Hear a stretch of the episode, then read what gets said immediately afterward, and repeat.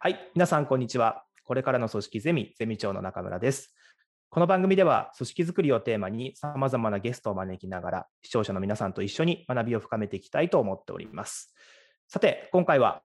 組織チームづくりの理論と実践について書かれた、心理的安全性の作り方が話題となっている、株式会社ゼンテック取締役の石井亮介さんをゲストにお迎えしまして、心理的安全性を作り出すポイントについてお話を伺います。それでは、石井さん、よろしくお願いします。はい、よろしくお願いいたします。よろしくお願いします。ありがとうございます。お忙しいところ。いえいえ、とんでもない。ありがとうございます。中村様、そしてリスナーの皆様とこうやってお話しできる機会をいただきまして、ありがとうございます。ありがとうございます。ポッドキャスト、ポッドキャスト石井さん、なんかやられたことあります？ラジオはあるんですけど、ポッドキャストと実は初めてなんですよ。あ、そうなんですか。ええ、ええ。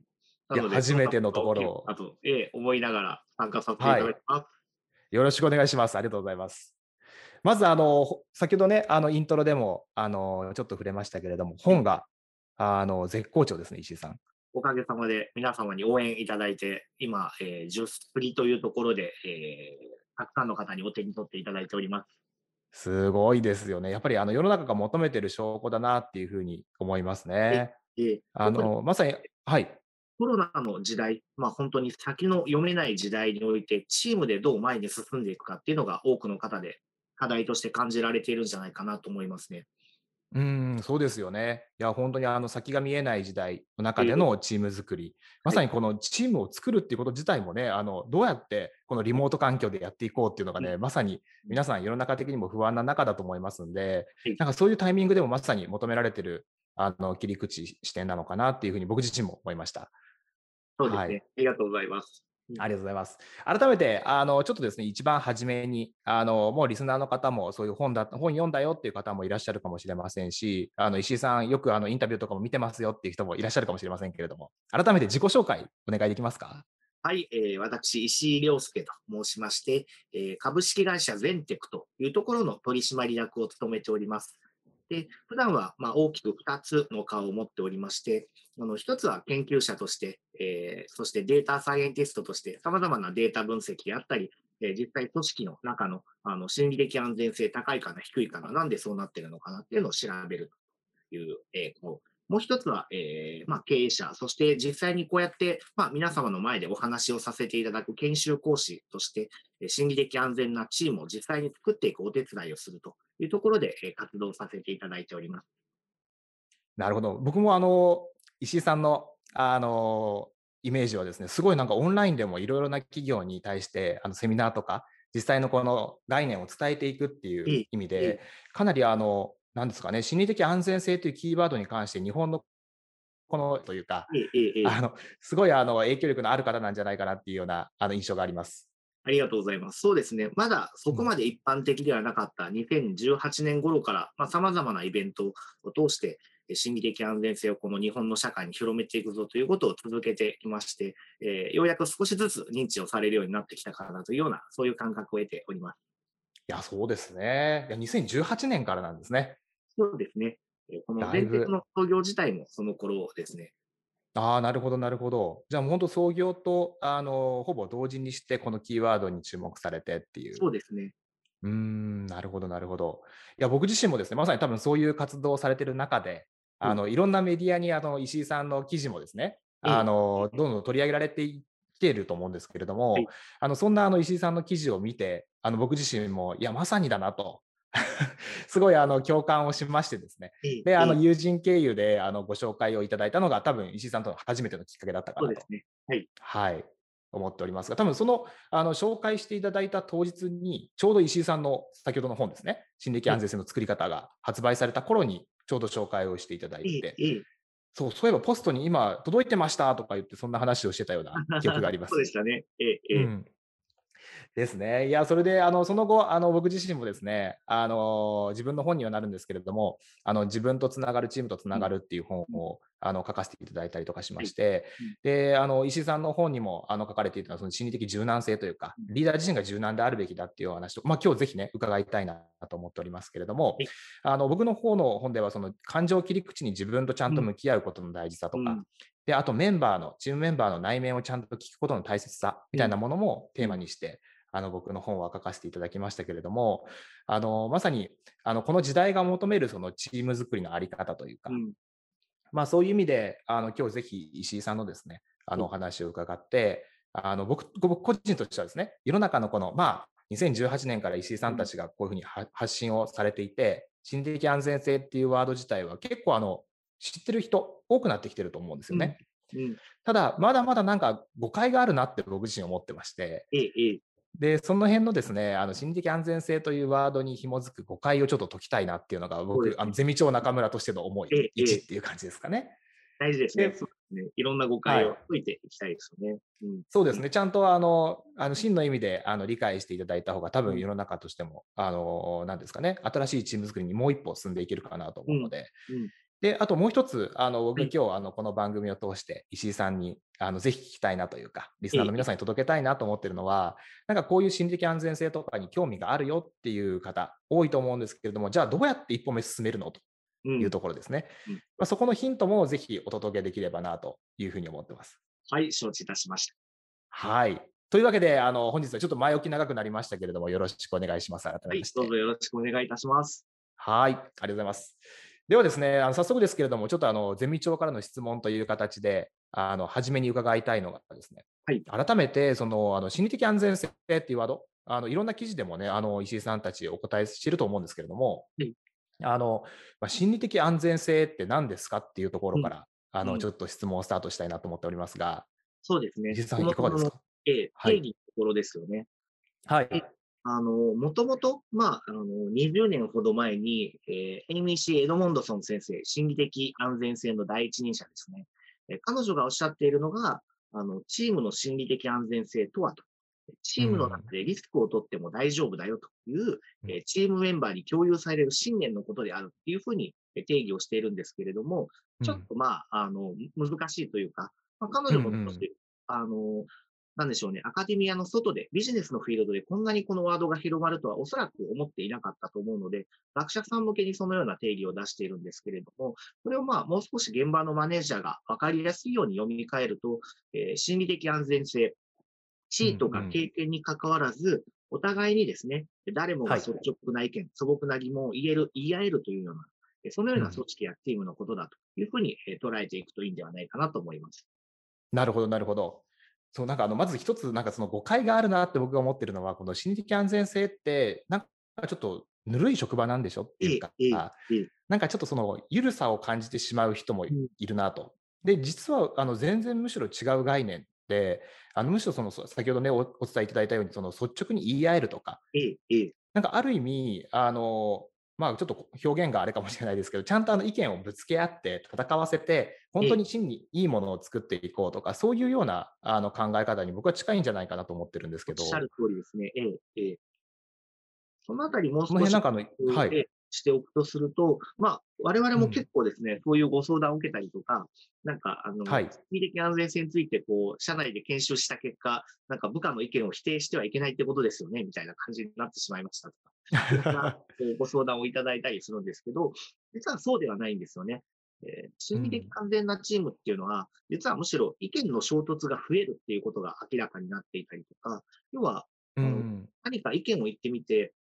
それでね、こう、支援されるとか、クビになるとかだったら、とてもね、こう自分はこう思いますとか言えないじゃないですか。意見を言ってもそういったことが起きずに安全だからこそ、ちゃんと私はこう思います。あなたはこう思うんですね。っていうことが言い合えるっていうのが心理的安全なチームなんですよね。でこの話をもう少し、あの、わかりやすくするために、あの、心理的安全性が高いか低いかということと、仕事の基準、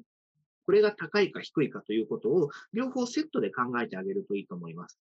で、どっちも低いですよと。仕事の基準、あの、高い基準で仕事しない。適当でいいよみたいな職場ですよね。仕事の基準も低いし、心理的安全性も低いと、まあ、だいぶこう寒い職場になっていくと。で、一方、我々が目指しているのは心理的安全性も仕事の基準もどっちも高い。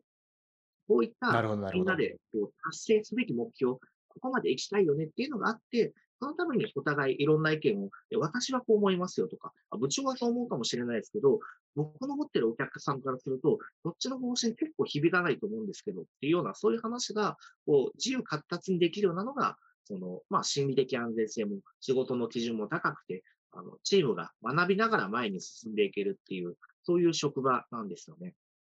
うん、なるほど。その2つええのあのマトリックスなわけですね。そうですね、そうですね。おっしゃるで、一方、どちらもこう、高いのが目指すべきところなんですが、日本の、まあ、よくある組織は心理的安全性は低いけれども、こう仕事の基準は高い、もっと頑張れっていうような、いわゆるなるほどなるほどになってしまってるっていうのが、まあ、大半ではないかなと思います。うーん。いや、非常に分かりやすいです。頭の中にそのマトリックスが浮かびました。なるほど、なるほど。なんか安、全性をただ上げていくっていうことがちゃんとできるとですね、あの、我々目指している学習する職場になっていけるんじゃないかなっていうところですね。なるほど。いや、非常に分かりやすいですね。なんかやっぱりそその2つがセットなんだっていうところええですね、まず。うん。ね。なんかあのちょっとあの余談になりますけど、あの Amazon のあの中でも役割が、あのバーレーザーっていう役割があるっていうふうに話を聞いたことがありまして、まさにその基準を上げる人、うーん、あバーレーザーなんですね。バーレーザーですね。棒を上げる人ですね。なるほど、なるほど。はい。なので、あのここら辺のあの基準じゃなくて、僕らが目指しているところ、ここだよねっていう、その基準をちゃんと上げ続けられる人っていうのがいると、やっぱり先ほどの基準を上げる側がちゃんとしっかりできて、それにセットになるようなその心理的安全性があると、しっかりあの基準高く、あの本当の意見をぶつけ合って高みを目指せるチームになると、ええそういうことですかね。そうですね。で、うん。結構大事なのが、基準を上げるっていうと、あの、よく、じゃあ、数値目標を2倍にしましょうとか、そういう話になっちゃうんですけど、そこじゃないんですよね。あの、うん。意義とか意味をしっかり考えるっていうのが、その基準を上げるのに役に立つと思っていて、我々の仕事って、こう、単になんか、1億円稼ぎましたとか、10億円になりましたとか、そういうことではなくて、こういう意味とか意義とか、あの、お客様だったり、お客様のさらにその先だったりに、こういういいことをもたらしますよねっていうのを、その、会社全体も大事なんですけれども、あの我々のプロジェクト、我々のチーム、我々の職種なりにっていうのを、あの、プラスで考えてあげるってのはすごく役に立つと思っています。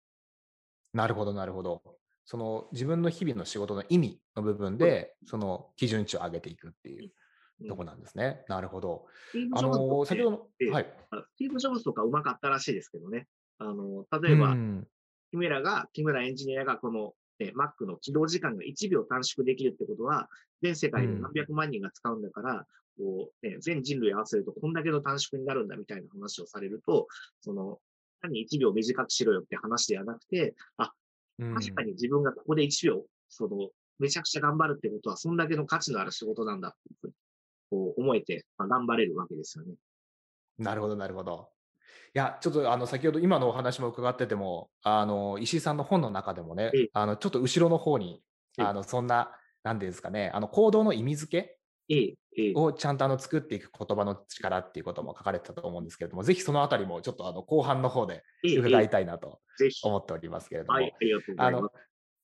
あの本のですね、あの中でも、まあ、本のご紹介にもつながるかなと思ってるんですが、この心理的安全性って、まあ、先ほどお伝えしていただいたような定義がありますよ。ちょっと言い換えると、あの分かりやすくするとこういう感じですよというのがありましたけれども、あの4つの因子があるよというお話もあの石井さんされてると思うんですけれども、そこについてちょっと触れていただいてもいいですか？そうですね。あの、うん心理的安全性って、その、元々の定義でいくと、その、対人関係のリスクがない状態みたいな形になっちゃうんですけれども、その、何かがない状態を目指すっていうのって結構人間難しいんですよね。何かがないようにしましょうではなくて、そうではなく、こういうところを目指しましょうよ。ここに向かっていきましょうよっていうことをやると、その、フォーカスしやすいんですけれども、その中で、えー我々、えーこれまで1万名以上の、あの、日本の組織に所属される方々を調べて、特にこの4つのフォーカスポイントというのを目指していくとうまくいくだろうというものを見出しています。それが、心理的安全性4つの因子というふうに言っていて、えー話しやすさ、助け合い、そして、えー挑戦。で、最後、まあ、新しいもの、まあ、人、新しい、まあ、才能ですね。個性を歓迎しましょうということで、えー新規歓迎というこの4つを置いています。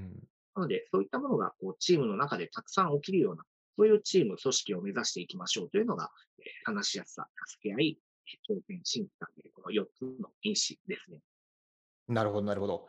確かにそのないものを作るっていうのは非常に難しいですけども、こういう状態を作りましょうっていう、その何ですかね、あの目安というか、あの形あるものを目指していくっていう方が確かにやりやすいですよね。まあ、そういう意味での4つの因子っていうキーワードだったわけですね。なんでしょう。落第しないために勉強するのと、こう、この英語を学ぶと、ね、いろんな人と話せて楽しいので、ぜひ実現しようと思って勉強するのって、同じ勉強するでもだいぶ違うじゃないですか。そうですね。だから、こう、落ちないように、こう、勉強しよう。リスクをなくすために頑張ろうっていうと、意外とあんまり頑張れなかったりするんですよね。なので、ここに向かっていくんだっていうものを、えー、まあ、ポジティブにここに向かっていくんだものっていうのがあった方がみんな頑張りやすいんですよね。なるほど、なるほど。いや確かにあの非常に分かりやすいあの4つのキーワードだなと思いましたし、僕自身も。であの先ほどあのお伝えしていただいたその4つの因子に対して、あの違和感を感じる人って正直そんなにないと思うんですよね。なんか助け合いしましょうとか、新しいそのあの新規歓迎をしましょうとかですね。あのまあ、確かにそういう職場だったら、あの非常にいい職場だよねっていうふうに皆さんあの共感をするなと思うんですけれども、で、で、じゃあどうするのっていうところですよね。多分皆さん一番困ってるのって。で、そこに対して、あの、石井さんの本の中でも、あの、僕僕としてはですね、あの、3つのポイント、まあ、もしくは2つなのかもしれませんけれども、あの、心理的柔軟性っていうワード、まあ、リーダー自身がまず心理的柔軟でありましょうっていう話。と、あと、まあ、先ほどのあの4つの因子みたいな、あの、望ましい行動を増やすためには、あの、こういうような、あの、行動のあの原理原則をちゃんと分かった方がいいですよとか、そこに対してどういう言葉を添えていくといいですよっていうこと、なんかそのあたりがあの語られてるなと思っているんですけれども、まずはこのリーダーシップのところからちょっとあのお話を聞いていきたいなと思ってるんですが、そうですね。あのうん、いかがですか、心理的柔軟ってまた新しいワード出てきましたけれども。はい。あの、心理的柔軟性というコンセプト自体は、これはあのアカデミアといっても、えー、経営学ではなくて、心理学とか精神医学の方ですね、にあるキーワードなんですね。で、僕は実はもともと、あの、2010何年かな ?13 年とか12年とか、この頃から研究しているのが、もともとはこの心理的柔軟性の方なんです。なるほど。もともとそちらの専門なんですね。ええ、ええ、ええ。で、まあ、アクセプタンスコミットメントセラピーという、いわゆる第三世代の認知行動療法と呼ばれるところの中にあるもので、うん、あの、多くのその、まあ、 ACT、アクセプタンスコミットメントセラピーの研究者たちは、どちらかというと、その、うつを治すとかですね、あの、悩める人をこう、まあ、元気にするとか、そちら側で、まあ、活動されている人が多いんですけれども、あの、非常にビジネスと相性のいい考え方で、あの、なるほど、なるほど。なんでしょう。正しいかどうかよりも役に立つことをしましょうっていうようなことが、あの、心理的柔軟性の本当に根本的な概念なんですね。うん。で、まあ、ビジネスもそうじゃないですか。正しいことよりも役に立つことをしよう。で正しいってのは倫理的に正しいというよりは、そのそれが存在するか存在しないかみたいな話で、あの、うん、例えば、やる気が人にあるかどうかっていうことを考えても、実はそれほど意味ってないんですね。うん、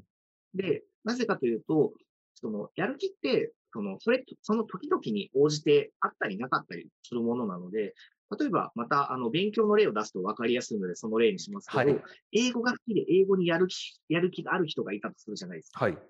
でも、英語のやる気をこう、吸い取って、数学に注入するっていうことはできないんですよ、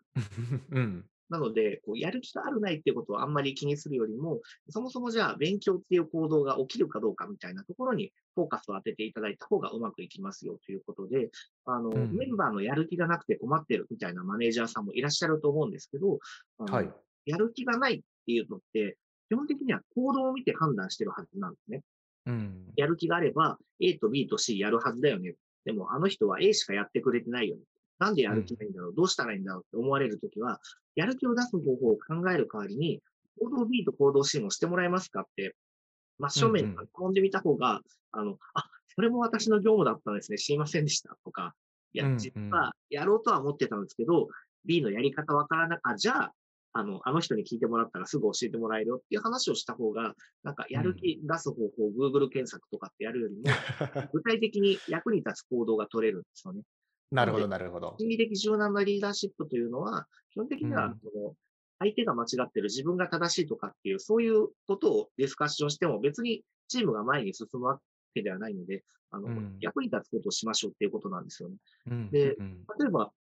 このリスナーの皆さんの上司が心理的安全性から程遠いマネジメントをしているとするじゃないですか。はい。で、正しいことを言おうとすると、こう上司とバトルになるわけですよね。あなたのマネジメントはかなりいけてません。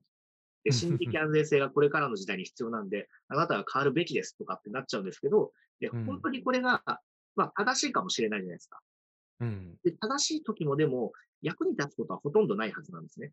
うん上司からすると、そんなこと言ってくる部下、ちょっと、こう、なんか、できるだけ遠ざけようとするわけですよね。うんなので、その、正しいことを言っていても、その、組織が動いたり、チームが変わったり、役に立つことが起きるわけではないので、じゃあ、うんあの、正しいか正しくないかではなくて、役に立つことをするためにはどうしたらいいかっていうのを考えていこうっていうのが、あの、心理的柔軟性の、まあ、最も根本的な立ち位置なんですね。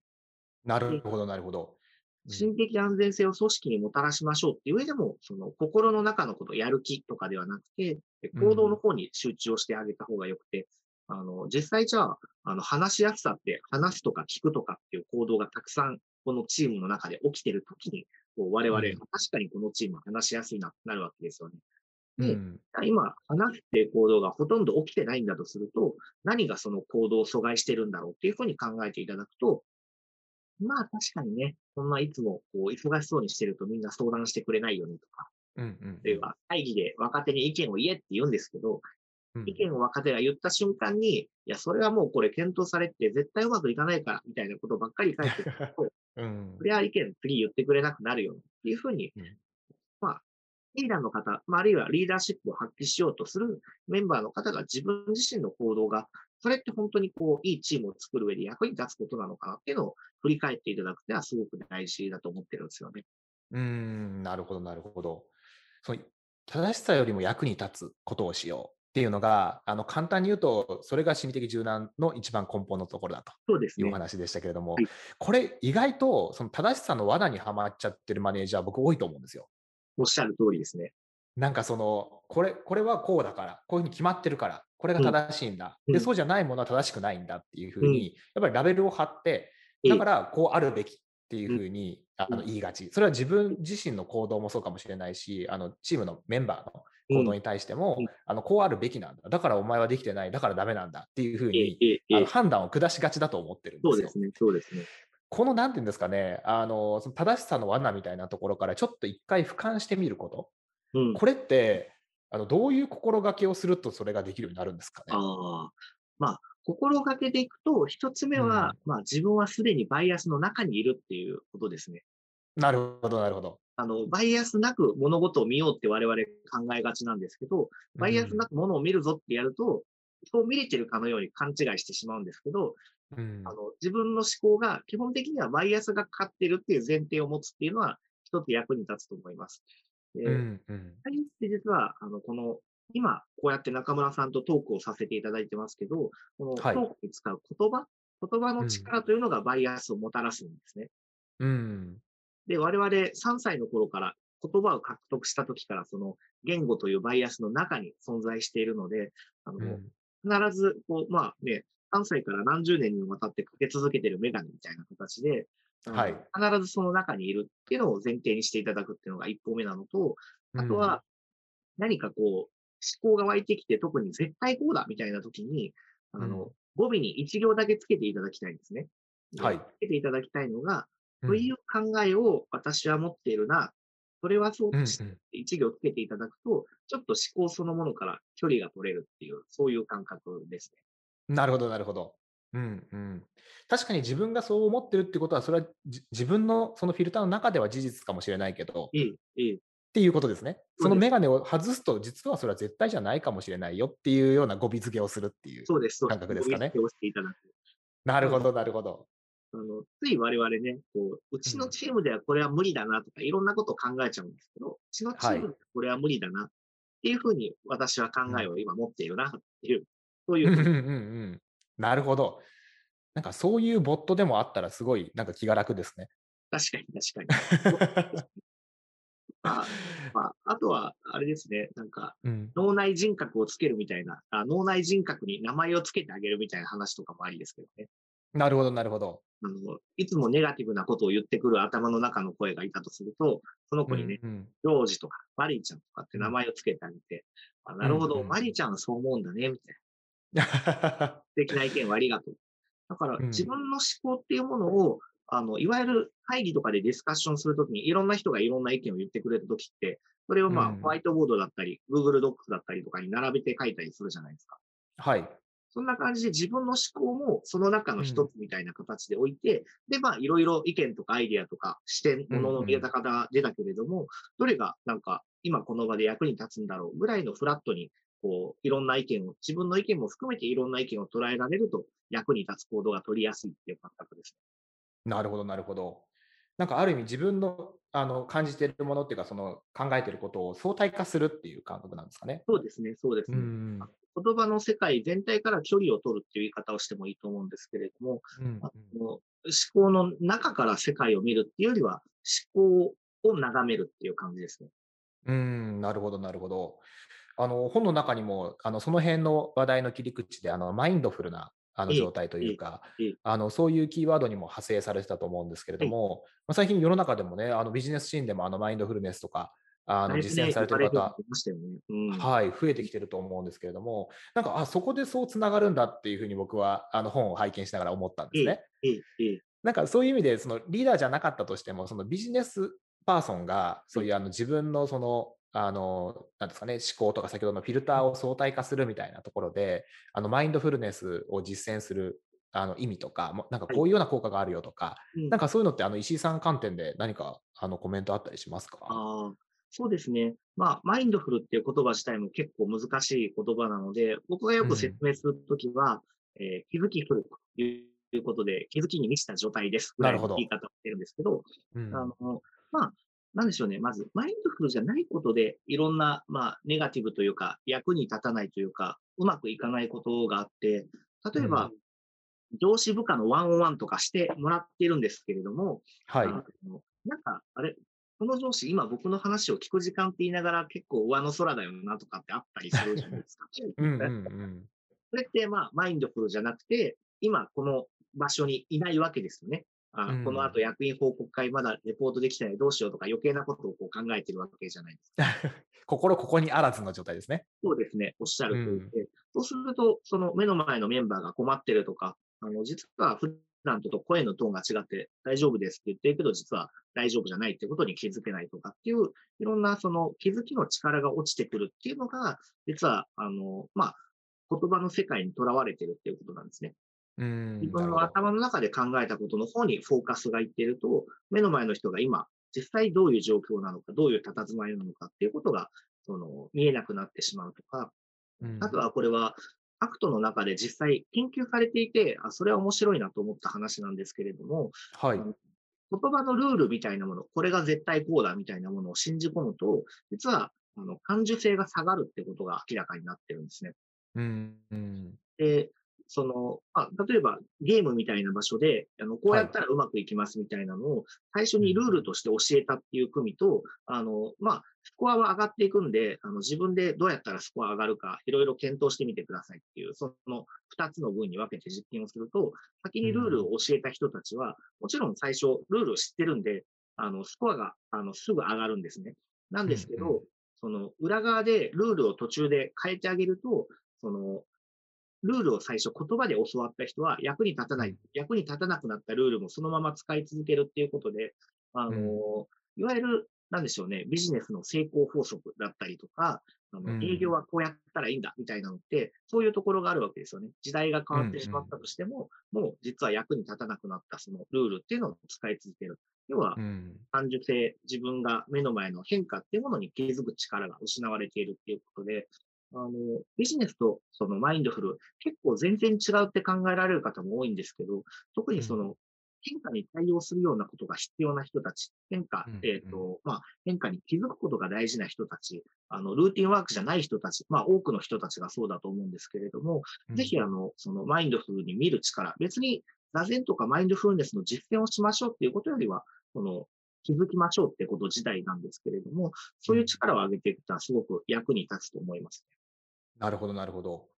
さにその気づきフルな状態の方がその変化の兆しをパッと捉えて、ええ、ええ、なんか次の自分のあのアクションにも結びつけやすかったりするっていうそうです、そうです。ことなんですね。心理的柔軟性がもともと役に立つことをしましょうっていう観点からいくと、あの、うんね、今、この瞬間、この行動が役に立つかどうかって、状況によるわけじゃないですか。で、うんまあ、一瞬一瞬の状況っていうこともありますし、例えば、こうエースプレイヤーだったので管理職に承認、えー昇進ってなった瞬間に、こううんエースプレイヤーだった頃と同じことしてるとうまくいかないわけですよね。うんうん昨日まで満点って言われていたことが、いやいや、自分でそのスコア、ね、ゴール決めてる場合じゃなくて、みんながゴール決めれるようにサポートをしてくれないと、これ、マネージャーとしてはみたいな話になってうん、そうですね。うん状況に応じて今役に立ってるんだっていうことを時々振り返るそんなことができるといいんではないかなと思いますね。なるほど、なるほど。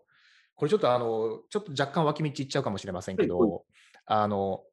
まあ、このリモート環境な状況じゃないですか。その気づきフルな状況ではない、真逆の環境に今、我々いると思うんですよね。あの、多分あのオフオフラインで、あのうん面と向かってメンバーと向き合うとか、あのその上司と向き合うっていうような、そういうようなあのシーンが、まあ、そこなそこまで前よりは多くなくなってきていて、うんうん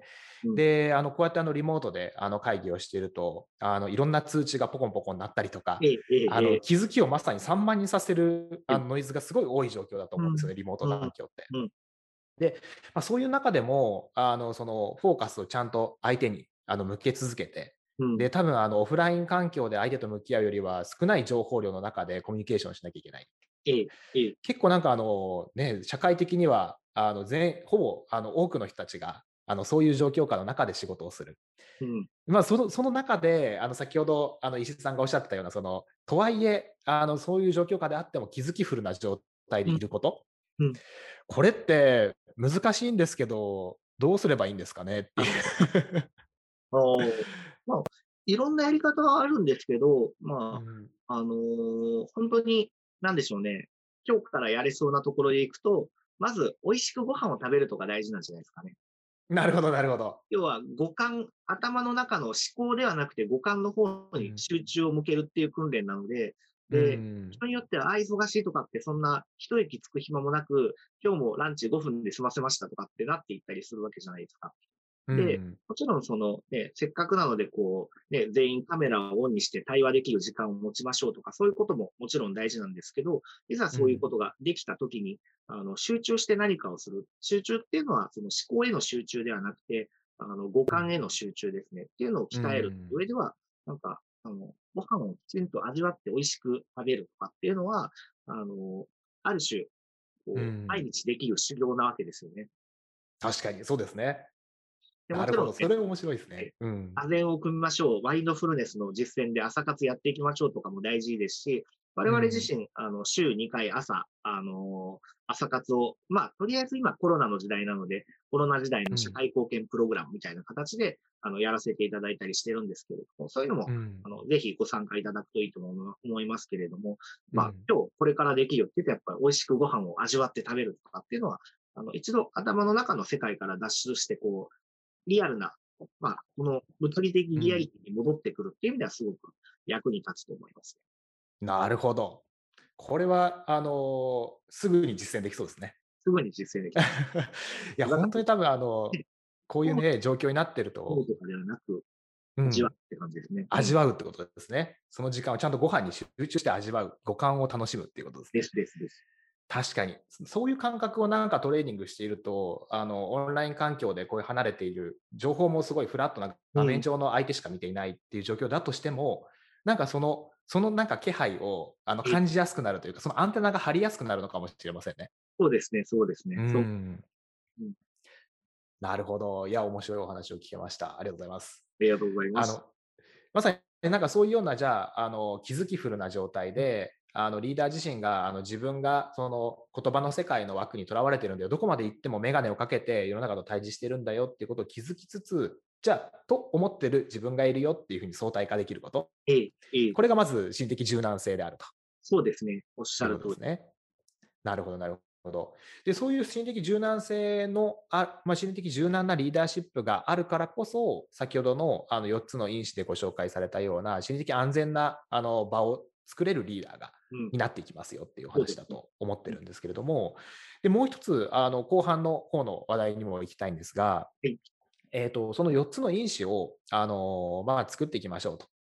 先ほどの助け合いとか、はい。あの新しい新規歓迎をしていくとかですね、はい。まあ、そういう望ましい行動を増やしていくために、あの行動についても着目した方がいいですよというお話を、あの石井さん、本の中でも書かれていると思うんですけれども、あの僕もですね、あのすごいあの気づきをいただきました。それこそ気づきフルな状態になったんですけど、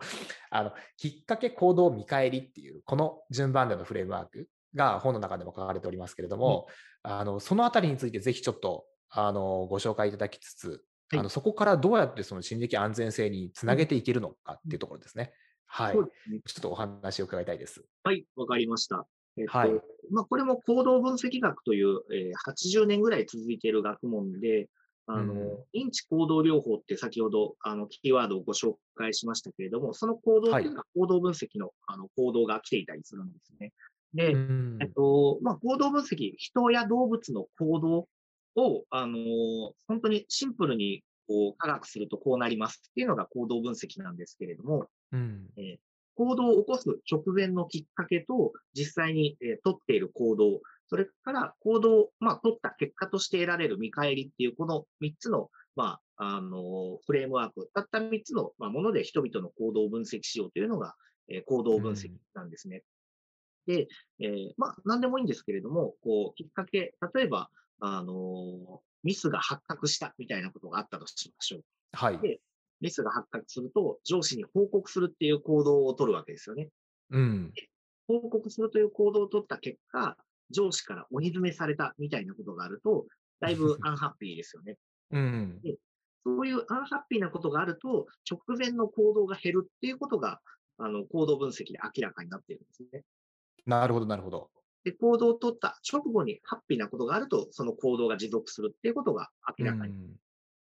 なので、で行動分析を使うと、あの、より解像度高くですね、えー何が役に立って何が役に立たないかっていうことが分かりやすいんですね。なるほど、でなるほど。うん。あの、例えば今の例だと、上司としてはミスを減らしてほしいはずですよね。だけれども、報告というものは、基本的には多くの上司は、あの、必要な報告はたくさん上げてほしいわけなので、報告するっていう行動は増やしたい行動のはずなんです。うん、うんうん。で今の分析からいくと、きっかけミスが発覚。で、うん行動を報告する。でう、ん見返り、アンハッピーに鬼鬼詰めされる。なので、うん、実は報告するっていう行動が減っていくんですね。うん。なので、それ望んでないですもんね、上司としてはそうなん。です。うん。なので、あの、自分が誰かに特に罰を与えるとか詰めるっていう場合は、今目の前の人がやってる行動を減らしたいと思ってやってるんだなっていうことが、あの、自覚的であれば、あの、いいんですけれども、例えばそれこそ、工場でね、ふざけてるメンバーがいるみたいなことがあると、それこそ命の危険があったりするので、それはうん。減らしてほしい行動ですから、まあ、そのふざけたっていうことに対して罰を与える、処罰するみたいなことは役に立つと思うんですけれども、うん。も多くのマネージャーが誤解しているのは、えー厳しく罰を与えて、えー罰を与えることで頑張ってもらおうっていうやり方を取るんですけれも。なるほど。うん。これ、あの、少なくとも中長期で見ると矛盾してますよってことが、えー行動分析ということを通じて、あの、多くのマネージャーの方々に知っておいていただきたいことをですね、きっかけ、うん行動の帰りで、行動の直後に罰を与えると、基本的には行動の量っていうのは下がっていきます。うんうんなるほど、なるほど。じゃ先ほどみたいに、あの報告をしてくれました。で、もっともっと報告してもらいたい。で、うんそれでより円滑に仕事を回していきたいんだっていうときは、どういう声掛けをするとベターなんですかね。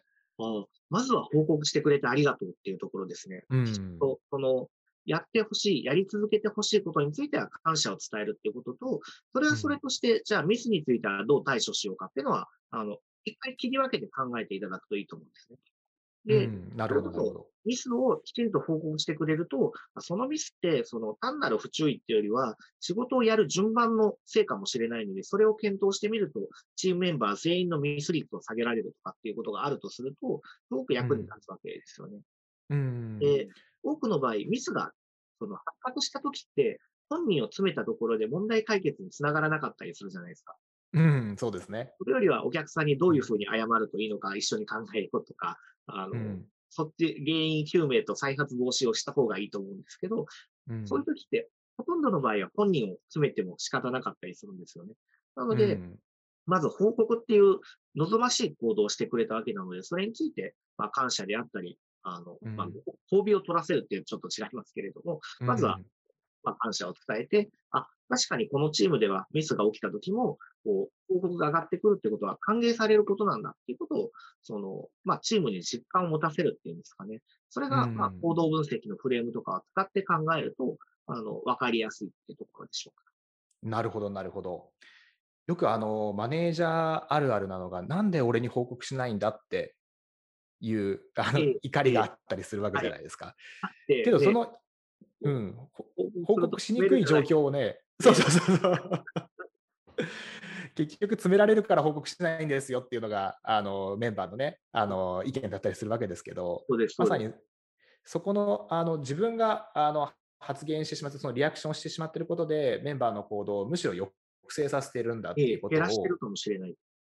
なるほど。これだから、まあそこに罰っていうことをもっと極端にしてあげると分かりやすいと思うんですよね。ミスをうん報告すると、必ず左遷されるってことが分かっていたら、みんなできるだけ隠しますよね。そうですねいや、。いや、そうでしょうっていう。うん。それのあのちっちゃい版をやってるんだよっていう自覚を持つそうですっていうことですね。なるほど、なるほど。まさになんかそのきっかけと行動と見返りっていう、この行動分析の中で、あの石井さんの方の中でもあの講師、あの良い、良いにこって書く講師を活用したそのポジティブなループを作っていきましょうっていう話もうん。ありましたけれども、まあ、そこに対してちゃんとあのこどういう言葉をあの添えていくと、そのポジティブなループが回っていくのかっていうところが、あの言葉の力についてもあのいい触れられてたと思うんですけれども、はい。はい。その辺はあの僕もあの読ませていただいて、ええあのええ。非常に面白いなと思ったのが、あの何ですかね、えー、とちょっと今、カンニングしちゃいますけれども、本を見ながらですね、あの確かにそうやな行動はいとかですね。はいはい。あのこの辺があの僕、すごい面白いなと思っええたんですよね。えええあの確かにそうやなっていうところと、あともうちょっとあのポジティブなですね、あのそんな気がしてきた行動ですね。うん。先ほどあのスティーブ・ジョブズの話もありましたけれども、いうん。あのこの辺、あの多分あのマネージャーとか、あの大まあ、ひいては経営陣とかですね。うん、あのそういう言葉を使っ使いながらあのみんなのモチベーションにあの寄与していくとか、ええ組織全体を動かしていくとかですね、あのそういう時には非常に重要なあの言葉の力だなと思ったんですけれども、うん。このあたり補足していきましょうか。はい、ぜひぜひ。そうですね。まず、あの、なんでしょう。今のきっかけ行動見返りに、あの、今のきっかけ行動見返りが実は動物でも使えるような行動の原理原則なんですよね。うんプラスして人間は、人間だけは言葉を持っているので、あの、うんそれにさらにプラスした話ができますというのが、ここからの話なんですけれども、うんあの、決定行動見返りっていうのは、基本的には、あの、行動した後に学ぶっていうものがきっかけ行動見返りなんですね。なるほど、なるほど。実際やってみて、上司に怒られたから、あじゃあこれはもうやらないようにしようっていうのを学ぶっていうのが、うん。あの、きっかけ行動見返りなんですけれども、人間だけは言葉を持ってるので、その言葉を使うと、あの、行動、体験する前に学べるっていうのがすごいことなんですね。うんで例えば、言葉で、あの、あの上司は、そのミス報告するとめちゃくちゃ怒るから、ミス報告の時はめっちゃ気をつけた方がいいよっていうのを、その先輩からインプットでもらっていたとしたら、まだうん一度もその上司に怒鳴られたことがなかったとしても、その何か行動しようって時に気をつけたりしますよね。うんその言葉の力も3種類あって、ちょうど今うんおっしゃっていただいたような、まあ3種類なんですけど、1つ目が、あの、言われた通り行動ってやつですね。で、うんこれは、あの、言葉のきっかけが与えられたので、ただ行動しますと。で、あの、見返りっていうのがあったかなかったかっていうのは特に気にしないみたいなのが、あの、うん言われた通り行動なんで、こう、まあ、部下の自主性がないぞとか、なんでここ融通聞かないんだみたいな時は、大体この、ただ言われた通り、言われたんでやってますっていう行動になってますっていうのがう、ん。一つ目の言われた通り行動ですね。で、うん。二つ目が、あの、確かにそうやな行動ということで、あの、はい。ね、例えば、その、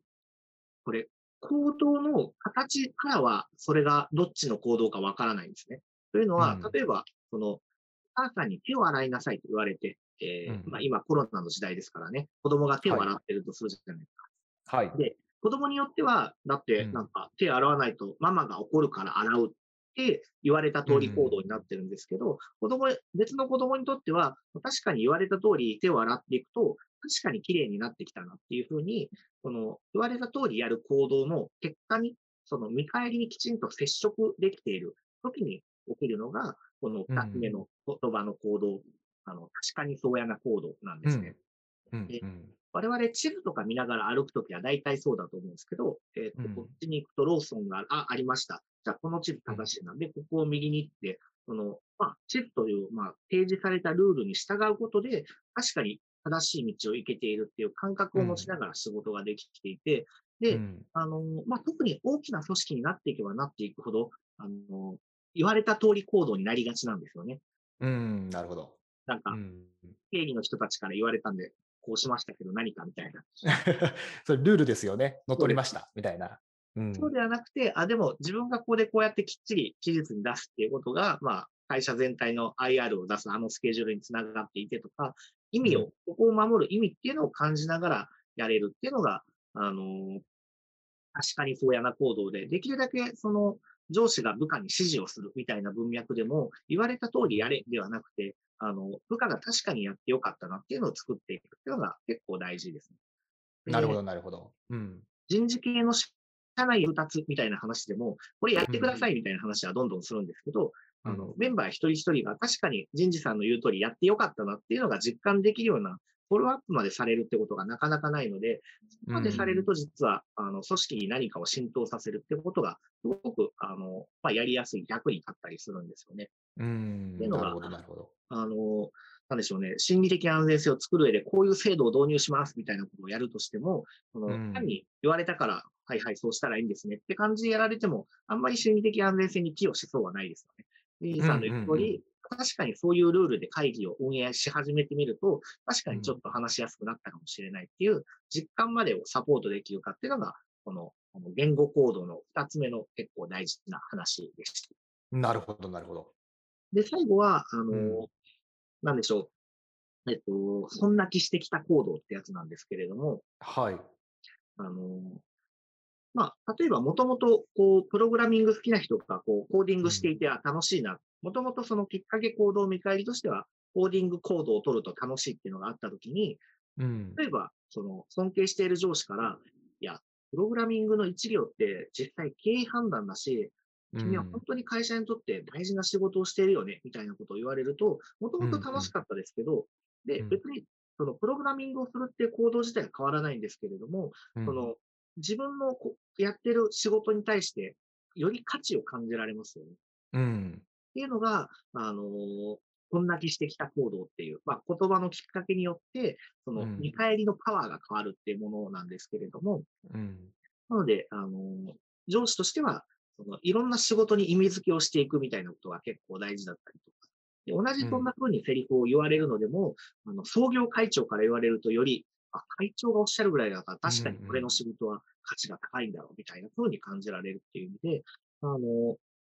人の声かけが、その仕事をする意義を増やすっていうのが、この、あの、確かにそうやな行動なので、ぜひうんマネージャーの方々は、ちょっとどういう声かけをすると、その人がやってる仕事が、その人自身がさらに価値を感じられるだろうか、みたいな、そんな観点でいろいろ考えていただくといいと思うんですよね。なるほど、なるほど。まさにあの一番初めの方にあの石井さんがご紹介いただいたそのジョブズの声掛けえとかまさにあの確かにそうやな、あ確かにそうやなですね。はい。になりますよね。そんな気してきた行動ですね。そんな気してきたですね。そうですね。まあ、エンジニアとしては多分あの起動時間1秒を短くするっていうのは日々日々の仕事の中でももちろん取り組んでるかもしれませんけども、ええそれが世界中のその何万秒にあの寄与することになるんだぞっていう、うん。それはあの気づきがすもうすごい裾野が広がりますもんね。ええ、ええ。そりゃじゃあ、ちょっと一丁頑張ったるか、みたいなね、気持ちになりますよね。なりますよね。しかもそれジョブズに言われたらね、ええ、ええ。それはモチベーションになるでしょうねね。そうん、なるほど、なるほどジョ。ブズがそういうことを言えたのも、自分たちの仕事の意義、意味とかっていうことをきちんとその考えていたからなんですよね。その場でうんプログラマーを見て、よしとかって思いついたわけではおそらくなくて、もともとうんこの Mac で世界を変えるんだみたいなことを真剣に考えていて、じゃあ何十万人も、下手したら、ね、何年か後に何億人、まあ実際今、何億人ものユーザーが Mac を使っていると思うんですけれども、うんそこを見ていたからこそ、その、いざじゃあ目の前で手を動かすエンジニアを見たときに、その話ができたんだと思うんですけれども。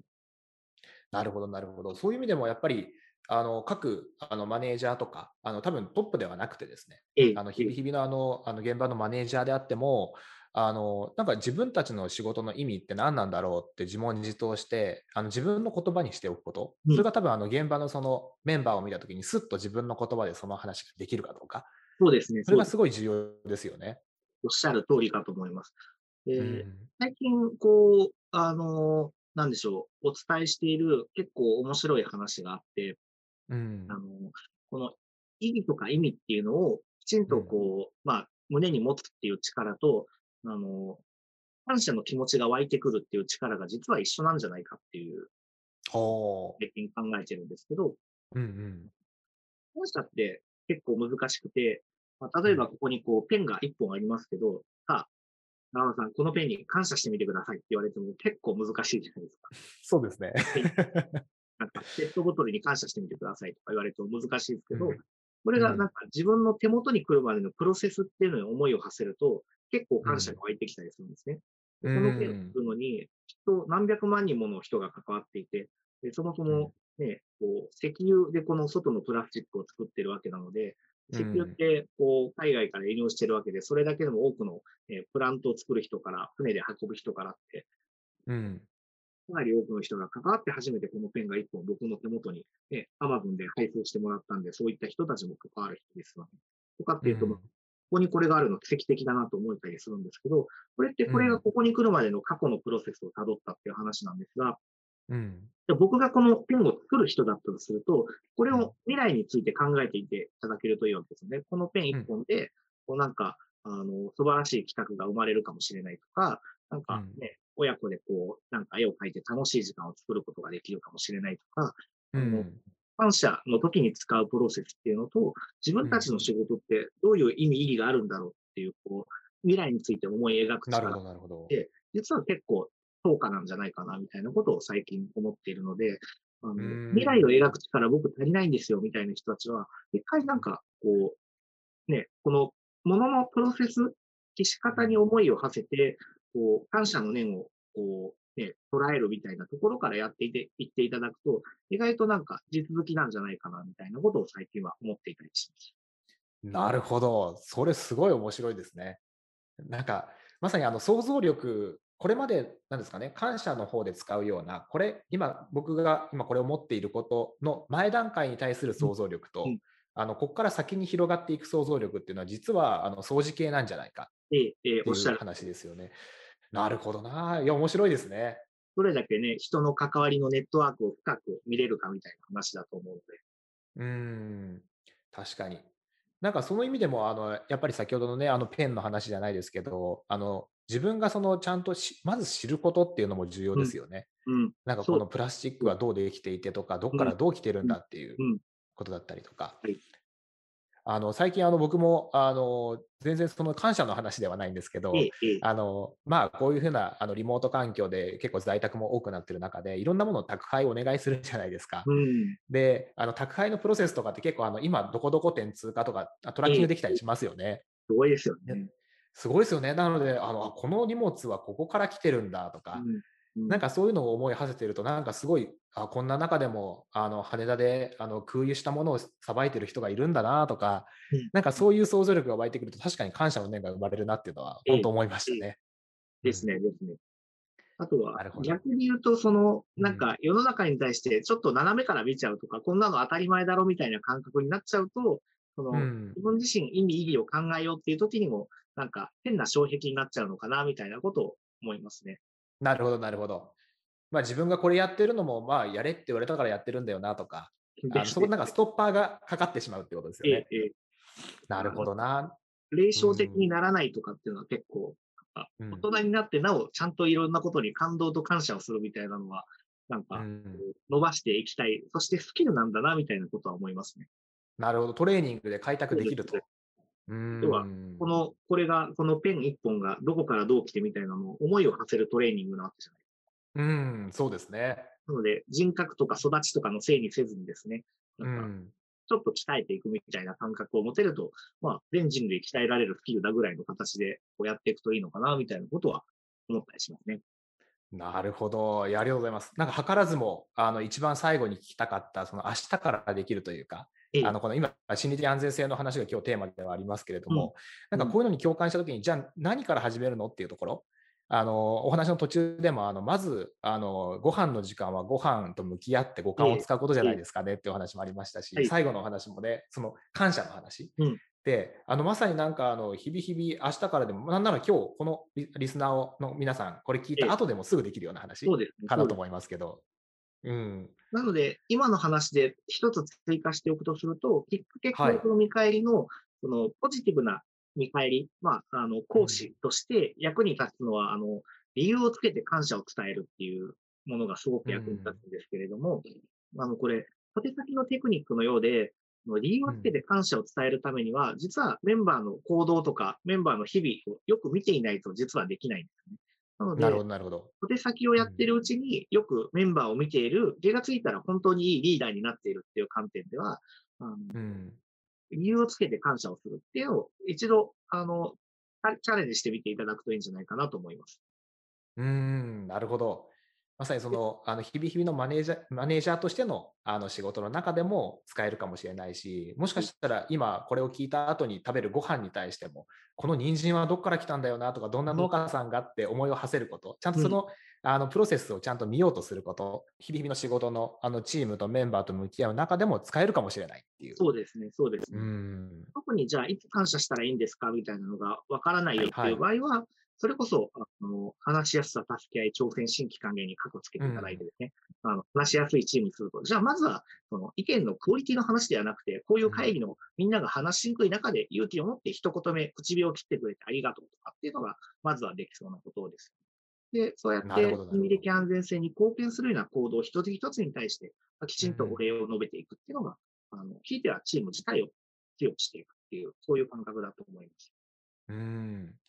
いや、ありがとうございます。なんかそのぐらいだったらね、あの心がけから、あの自分のあの一つのアクションから、あのすぐできそうな感じが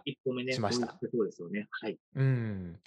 なるほど、ありがとうございます。今日あのかなり幅広にあの本の内容も含めて、あのお話をいただきましたけれども、あのそろそろあのお時間になってきましたので、はい、最後あのクロージングということで、あの石井さんより最後あの締めの一言いただけますか？はい、そうですね。やっぱり心理的安全なチームって、これからのチーム、特にリモートだったり、コロナだったり、コロナも収束するのかしないのか、ワクチンがどれだけ入ってくるのかもうよくわからない時代ですよね。そういったまあ、激変であったり、混迷の時代にすごく大事なコンセプトだと思うので、あの、ぜひ、こう、今日お伝えしたいくつかの、まずは、こう、感謝をお伝えしてみるみたいなところから、皆さんお一人お一人にですね、そのポジションに関わらず、まずは自分が身の回りの同僚であったり、メンバーであったりから、あの、アプローチしていくぞっていう気概でやっていっていただくといいんじゃないかなと思っています。で、最初それでもうまくいかないことってやっぱりこの時代いっぱいあると思うんですね。っていう時に、あ、なるほど。これじゃ、これじゃうまくいかないのか。じゃあもうちょっとまたさらに行動を変えてみようっていう形で自分自身さらに柔軟にアプローチしていただくっていうのがいいんじゃないかなと思っています。ぜひですね、皆さんと一緒により心理的安全で効果が出る、成果が出る社会、チームっていうのをもっと作っていきたいと思いますので、どうぞよろしくお願いいたします。はい、ありがとうございます。ぜひ、あの、皆さんも、あの、石井さんの本ですね、あの、ぜひ読んでいただければ、よりあの理解も深まりますし、あの、その中にもあのいろんなあの事例だったりとか、明日からできることもあの含まれていると思いますので、ぜひチェックしてみてください。ぜひ、ありがとうございます。はい、ありがとうございます。それでは、あの、本日も、あの、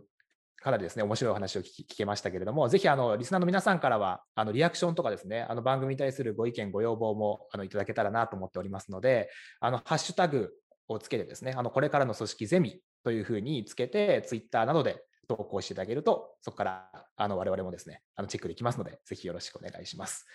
それでは、あの、本当に長時間になりましたけれども、あの、長い時間、あの、かなり丁寧に、あの、説明いただいてありがとうございました。ありがとうございました。ありがとうございます。こちらこそ楽しい時間でした。ありがとうございました。はい、ありがとうございました。それではまた次回のゼミでお会いしましょう。さようなら。さようなら。